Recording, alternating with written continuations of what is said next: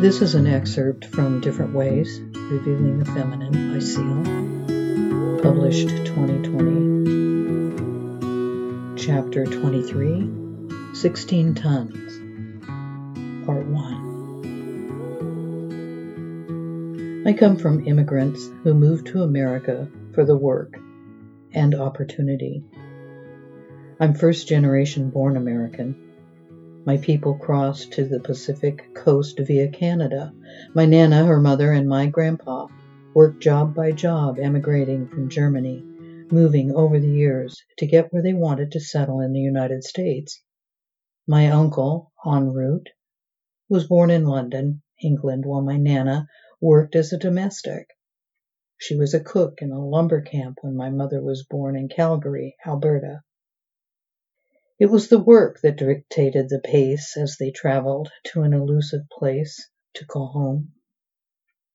We came to America to work. We came for the opportunities. This was my nurtured focus towards achievement. It was my orientation, and nearly every move I made in my life was navigated towards and by gainful employment.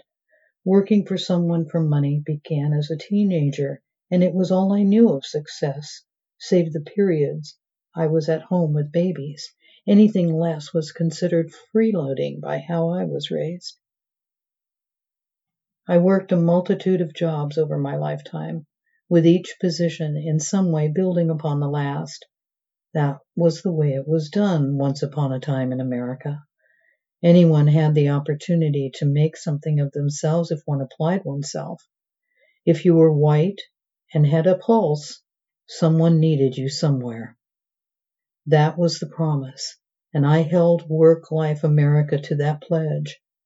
I wended my way through the established work system without question until I hit ground zero.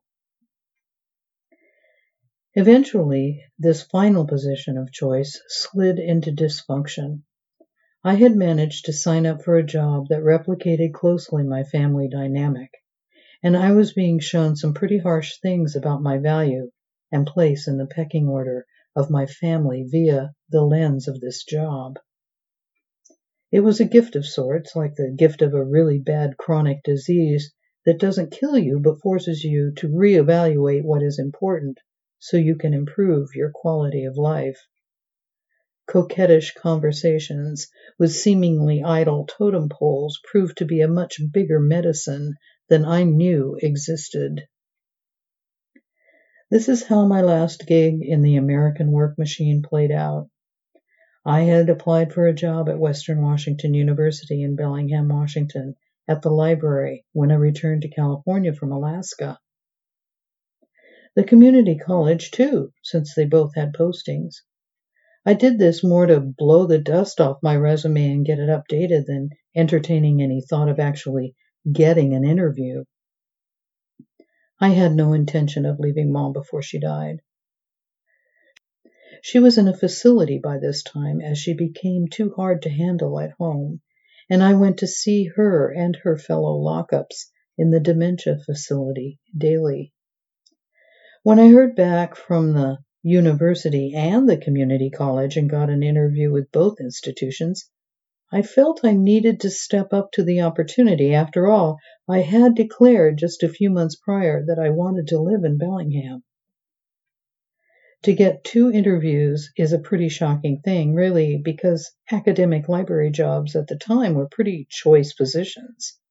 While I had a few years' experience, I had only a high school diploma. Being 50 years old, this was to be my last position, and I would retire with some kind of pension. That was the plan. I'm just saying here that when the universe lines up to give a person what they want, that person is going to get what they desire, sometimes with shocking momentum. I did all the things a person needs to do to secure a position, and I was made the night supervisor at the circulation desk at Wilson Library at Western Washington University. It had been a dream of mine to have a job like that. When I was back in Arizona State University Hayden Library as a clerk, I had a friend there who was quite happy working as a night supervisor. For years, he was a happy man. I wanted to be a happy woman and slide into a kind of retirement that these types of jobs promised. In this, I was like someone who decides their second cousin is a suitable life mate. I snuggled right in. It was so much easier to know your spouse as familiar. A blind eye to family fault lines also helps the comfort levels. I didn't know it at the time, of course, but there was trouble brewing for me in my attempt to work in a higher education facility that was trying to model itself like a corporate business. My blind spot was going to be revealed.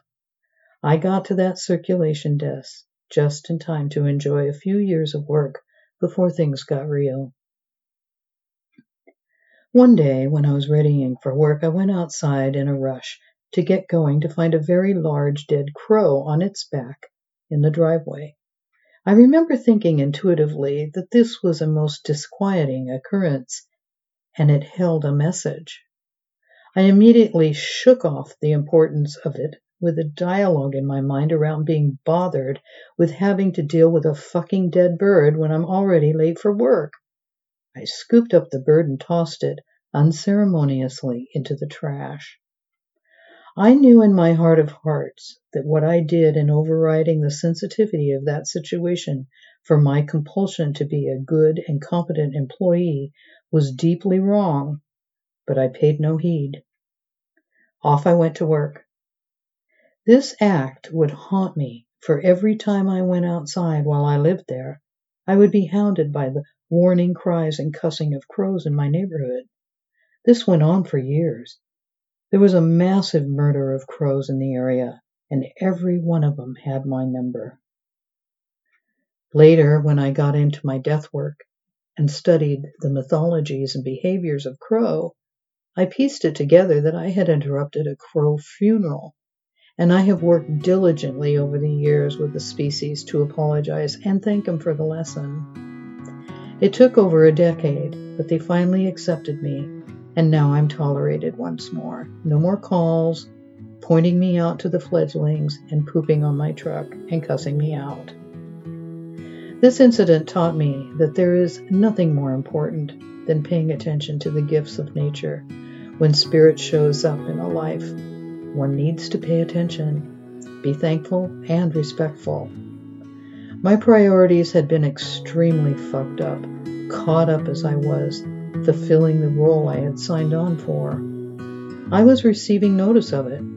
I was rushing away from my own nature to be someone that I wasn't, and I was about to be faced with things that required more heart and faith and spirit than I had prepared myself for. For listening.